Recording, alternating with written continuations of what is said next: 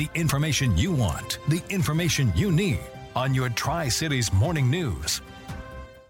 Good Wednesday morning to you. October 20th is the date. I'm Derek Maselli alongside me, Glenn Vaughan. You're listening to the Kona News Podcast, an abridged version of what you hear Monday through Friday on the Tri Cities Morning News on News Radio 610 KONA. Let's start with our usual assortment of local stories for the Pacific Northwest. An update to a story we first brought you over the weekend. The driver accused of repeatedly ramming police cars and civilian vehicles on Saturday was shot by police uh, in Kennewick. That whole melee now, the individual has been identified. 33 year old Richard Cook shot early Saturday morning in an attempt to stop the alleged drunken rampage that sent at least one officer to the hospital. Cook rushed to the hospital and later taken to the Seattle Trauma Center for treatment and is expected to recover. Demanding his resignation, members of the Washington State Freedom Caucus want Governor Jay Inslee to step down. Senator Doug Ericksen says the mass firings of state employees and others who balked at the governor's COVID 19 vaccination order already are creating a crisis in state government. People of Washington state aren't blind. They can look at what's happening in Florida, Texas, Idaho, Montana the rest of America where they're free. And while those states are now doing better, you know, Washington state is doubling down under Jay Inslee on firing people and lockdowns and, and mandates. I'm Kimberly Wirtz. It's 17 and a half years behind bars for a 32 year old Wenatchee man accused of producing child porn. The U.S. Attorney says Jose Mendoza pled guilty to two counts in connection with an incident where court documents show a search warrant turned up numerous electronic devices with child porn. A review determined Mendoza not only produced the images himself, but had sexually exploited female children in the process. The Kaiser Foundation Health Plan of Washington is agreeing to settle claims that it failed to provide interpreter services to patients who are deaf or blind. The U.S. Attorney's Office found approximately 400 cases over a four year period where an interpreter was requested by staff but not provided. Kaiser will establish a $1 million fund to play, pay claims to those whose rights were violated. A third party claims administrator will allocate the funds based on harm to each individual. He called 911 to report a black newspaper carrier threatened to kill him then changed his story, and now the Pierce County Sheriff is slapped with two misdemeanor charges in connection with the incident that happened back in January. He's following me. Okay. I walked up to his car because he came around the block again for the third time. I approached him. Why are you following me? That's the voice of Sedrick Altheimer, the newspaper carrier who Sheriff Ed Troyer accused, but then later recanted the report on. If convicted, Troyer could face a year in jail and a $5,000 fine. Well, he is accused of knocking out a Kennewick man's teeth and forcibly tattoo an X on his back. Now, 64 year old Kenneth Earl House is on trial down in Oregon, along with several others on charges of conspiracy to commit racketeering, kidnapping, and murder. In addition to assaulting a Kennewick man, the suspect kidnapped, beat, and killed 56 year old Robert Huggins uh, and then dumped the body in Clark County back in 2015 after he tied up House's wife and stole thousands of dollars from his home. The trial is expected to last six weeks. Yakima police have activated an Amber Alert for a missing three month old boy. Authorities say the child was in a car with his parents last Tuesday or last night, which was Tuesday night. The parents were not supposed to be together due to a non contact order. Dispatchers heard the father, Renee Beza, and the mother, Yesenia Maestra, arguing and Officers tried to initiate a traffic stop. That led to a pursuit, and then a 911 dispatcher heard Beza telling Maestra that they were all going to die and she needed to tell police to stop chasing him. So police disengaged the pursuit. Beza was driving a silver 2002 Honda Civic with Washington license plate CAL 0420. The vehicle last seen on eastbound Interstate 82 out of Yakima. Beza is 30 years old, white, 160 pounds, with black hair and brown eyes. He has tattoos on both arms. The baby boy, brown hair and brown eyes. Oregon's unemployment rate dropped three tenths of a percent in August from a five percent uh, down to 4.7 percent. A total of 102,000 Oregonians are unemployed, which is actually down from the high of 270,000 during the heart of the pandemic in April. The uh, total number of jobs declined by 200 government had the most losses, while professional and business services had the most gains. Coming up next on the KONA News Podcast, we'll talk with NBC National Radio correspondent Michael Bower about just how divisive vaccine mandates and opposition have been.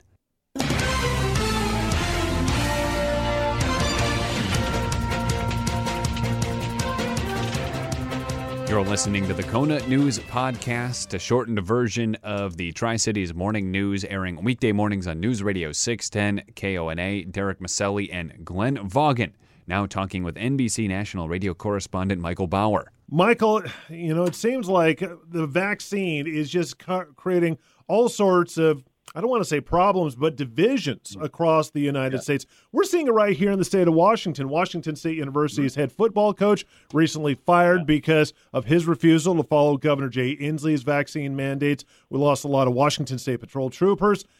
I have a feeling, though, that Washington is not the exception, but more the rule.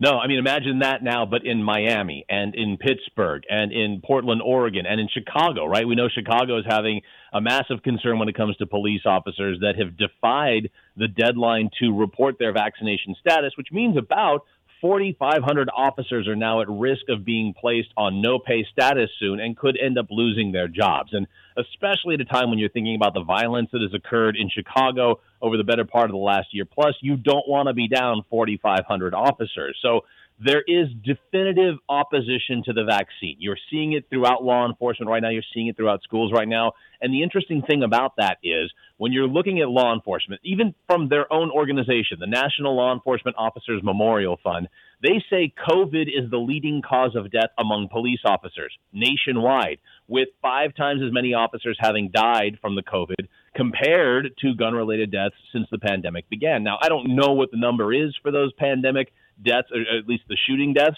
but we know that it was five times more in regards to COVID than the shooting death. And it's been the leading cause of death for law enforcement for the past two years, both in 2020 and 2021. So the concern here is uh, we always expected when a, a vaccine was going to come through, there would be people who were just anti-vax that weren't going to get the vaccine because it wasn't in their nature. They didn't like it.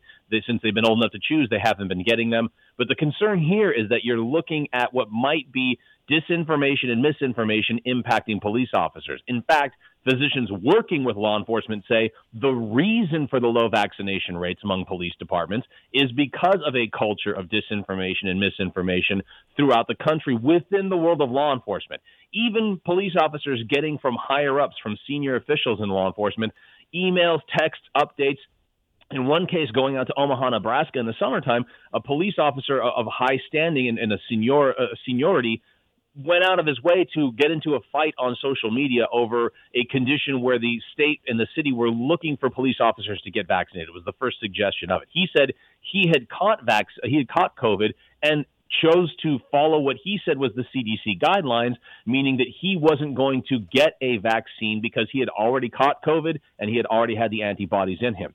Now, that was the belief he espoused, and it's the one that he sent off to a number of police officers, but it's not true. In fact, the CDC has made very clear that if you have caught COVID and gotten over it, you still should get a vaccine. That's their suggestion. You're also seeing that the health officials in the state of Nebraska said the same thing. So that misinformation coming from higher ups in law enforcement is a part of the problem, not to mention the disinformation that comes, as we all see on social media, that may be making its way through law enforcement as well. Mike, law enforcement has been a huge part, a focal point of this story, but we're also talking a lot of nurses and even yeah. airline workers and others. Has there been any talk amongst uh, experts or analysts as to what some of the repercussions of this might be when you look at uh, potential loss of employment for those working in the transportation and also the healthcare sectors?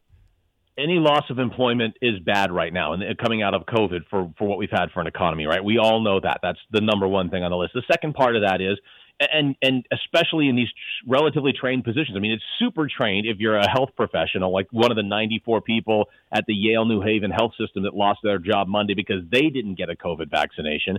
Uh, and when you're looking at some of the airlines, certainly Southwest coming up with a new version of what they will do going forward. Initially, what they said was while you were a worker who was applying for an exemption of some kind, health or religion, you were going to have to go into an unpaid leave portion of working. So you wouldn't get paid and you couldn't come to work. They've now changed that up and said, okay, if you are going through the application process for your exemption, while you're going through that and waiting for a response, you can continue to work provided you observe company rules on masks and social distancing. But there will still be a decision to be made. And once that decision is made, if you don't get the exemption, you'll have a choice to go get the vaccine or you will have you'll no longer have the job with Southwest Airlines. So they are still moving forward with that as a number of airlines are uh, to force, if you will, their employees to get the vaccine because they believe it's the safest way for people to fly, to travel, and to work these days. Michael, do health officials honestly think that they can get ahead of this? And I know I sound a little bit cynical, but I remember the early 2000s when you had the Jenny McCarthy's of the world going around saying, don't vaccinate yeah. your kid because it leads to autism. And it seems like the health community said, well, it's your choice. You don't have to vaccinate. And they let that snowball like Wiley Coyote get so big that it can't be yeah. stopped now in 2021.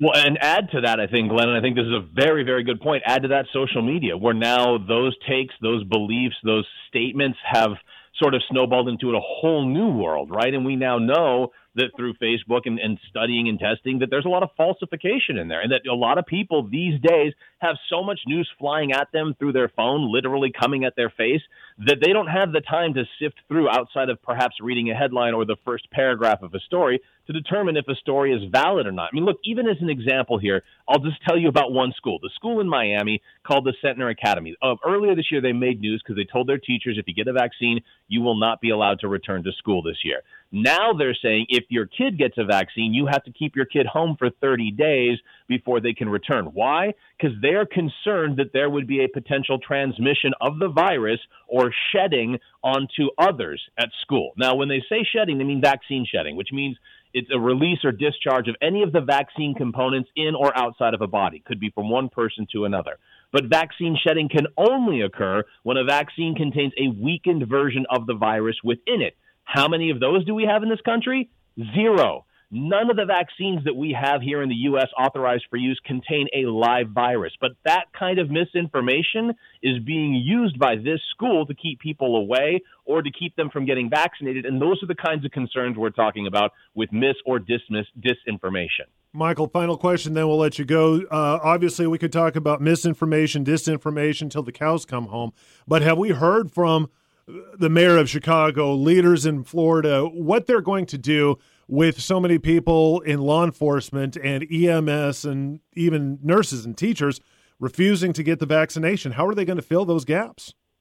all I've heard so far is, you know, the Seattle Police Department had sort of that all hands on deck, all non patrol sworn personnel, detectives, training, support staff trying to get ready to respond to any emergency calls ahead of the Monday vaccination mandate, mandate deadline. So there's an understanding that the vaccine mandates are going to go through at this point. Nothing seems to be flexing those out. They're going to go through. It's just what are you going to do with the manpower then? And like Southwest Airlines, when they're hiring new people, they're only hiring people that have gotten and can prove that they have gotten the vaccinations. I imagine that's the same exact scenario law enforcement will be going through. NBC's Michael Bower, thanks for joining us this morning on the Tri Cities Morning News. The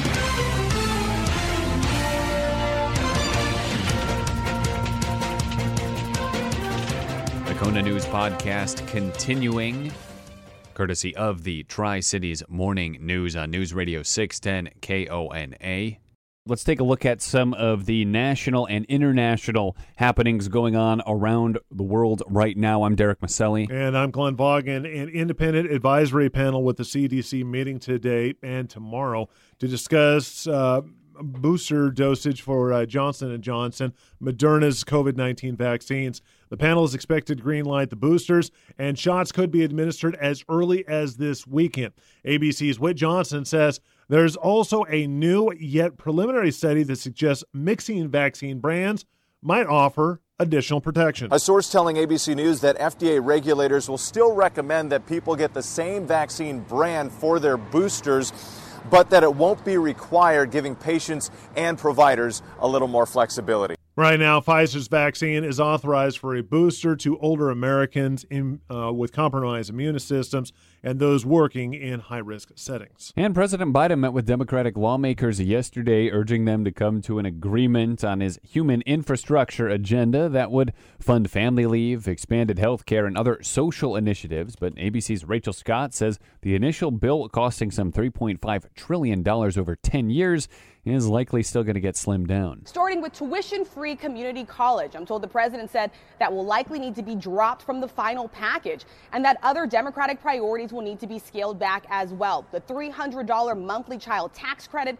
Democrats have been wanting to make that permanent, but the president, we're told, suggested it may only be extended for an additional year. Democrats are also weighing whether to slash paid family leave from 12 weeks down to four weeks. The total price tag on this bill will also be lower, just under $2 trillion. Again, ABC's Rachel Scott.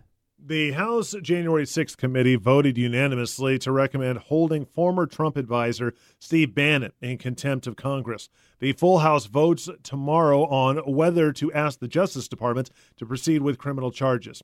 ABC's Jonathan Karl says the top Republican on the committee, Congresswoman, Congresswoman Liz Cheney of Wyoming, who has been uh, crucial, critical, excuse me, of the former president in the past, uh, had a warning for her colleagues last night. As the vote to hold Bannon in criminal contempt moves to the full House, Liz Cheney had a message for her Republican colleagues in Congress. Almost every one of my colleagues knows in your hearts that what happened on January 6th was profoundly wrong. All of us who are elected officials must do our duty to prevent the dismantling of the rule of law and to ensure that nothing like that dark day in January ever happens again. Bannon could face up to a year behind bars if found guilty. Again, that was ABC's Jonathan Karl. New fallout from Dave Chappelle's latest special on Netflix. Some outraged employees staging a walkout today to protest the show, which they say is transphobic. They have demands. Vanity Fair contributing editor Maureen Ryan explains what they're looking to accomplish. One of those demands is what are trans creators being paid? How many trans creators do you have? And what is, what are you going to do about trans uh, content that is flagged in future that we have issues with? Vanity Fair contributing editor Maureen Ryan. Children, one of the main casualties in the war in Yemen, a war that sadly widely ignored by most of the West. Here's ABC's Tom Rivers. Since the Saudi led coalition intervened in the war in 2015, violence has deeply scarred the impoverished country and the UN has compiled a list of grim numbers. In Geneva, UNICEF spokesman James Elder. Today, UNICEF has stated that we have surpassed 10,000 Yemeni children killed or injured. The question must be asked do we need to continue to add children to this miserable list day after day? UNICEF urgently needs $235 million to continue its work there. Without that, it'll have to stop or scale down its emergency assistance. Tom Rivers, ABC News at the Foreign Desk. The vaccine mandate took effect on Monday, and the Washington State Patrol has released the numbers of commissioned officers who were let go because of the mandate 67 altogether. Five of those came from our region. Every single person that's left is a real loss. We had people with great character and great abilities. They took a stand and they decided that the current workforce conditions they couldn't work through, and they've left us. Washington State Patrol's Chris Loftus there. As for the morale of the force right now, I can't speculate about the mindset of those that are left. All I can say is that there's work to be done, and we're going to do our very best to do it. Nine uh, troopers left the Seattle King County region. Uh, meanwhile, if you look at some of those COVID numbers in the Tri Cities area, the Benton Franklin Health District logging 28 new cases of COVID in Benton County, 22 in Franklin County on Tuesday. There were 48 COVID patients hospitalized in the four regional medical facilities, accounting for roughly 13% of total people receiving care. In Oregon, they're reporting 1,366 new COVID cases as of yesterday, along with 562 hospitalizations and 41 deaths. The state health authority says uh, there have been 4,226 deaths uh, since the pandemic first started, and total number of COVID 19 cases right now over 353,000. And we're learning more about compliance rates in our local school districts following Inslee's vaccine mandate. Kennewick schools reporting almost 82% of their employees are fully vaccinated. Over 17% have gotten an exemption. Richland schools boasting 99% compliance, while Pasco sits at about 84% fully vaccinated. 15% have sought an exemption.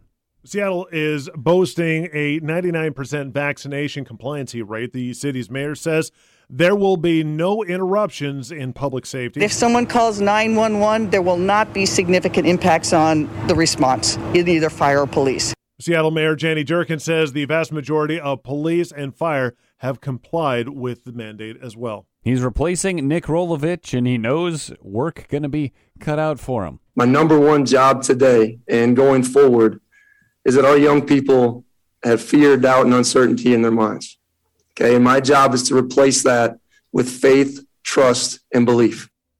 New WSU head coach Jake Dickert meeting with reporters yesterday afternoon. Rolovich, of course, let go after refusing the mandated COVID 19 vaccine as part of Inslee's order. Republican legislative leaders in Washington say it's ridiculous and just plain wrong that thousands are losing their go- their jobs because of Governor Jay Inslee's vaccine mandate. Senate Republican leader John Braun and House Republican leader J.T. Wilcox say it hurts the economy and threatens public safety. Braun says the governor's approach is harmful in many ways. The governor's ridiculing those who disagree with him. We shouldn't do that to anyone. On top of that, as we see law enforcement officials, first responders, corrections officers, nurses, other health professionals leave work, we're going to have trouble. Senate Republican whip Keith Wagoner calls it blackmail. Because you're coercing people and you're holding money from them, literally, in the forms of their careers and their occupations. I'm Tracy Ellis. And you can now register for the American Red Cross's virtual turkey trot. Organizers say they're keeping it virtual again this year due to pandemic situations. If you're taking part, you can run your one mile or 5K anytime, anywhere between Monday, November 22nd and Thursday, November 25th. All proceeds from the 2021 Turkey Trot will support the American Red Cross Home Fire Campaign. Register at cross.org slash turkeytrot21 until midnight of November 18th. That's the registration deadline. A chance for local artists to have their work displayed at the Walla Walla City Council chambers. We are requesting kind of a portraiture, mixed media, oils, pastels, anything like that. Unfortunately, we don't have the infrastructure to hang a, a sculpture at this time. Support Services Coordinator Ricky Gwynn says the city wants entries from across Walla Walla Valley. If you're an interested artist, you can learn more by visiting Walla Walla Wah gov, Walla Walla WA.gov, or give them a call at 509 527 4540. The deadline to submit a piece for consideration, November 19th.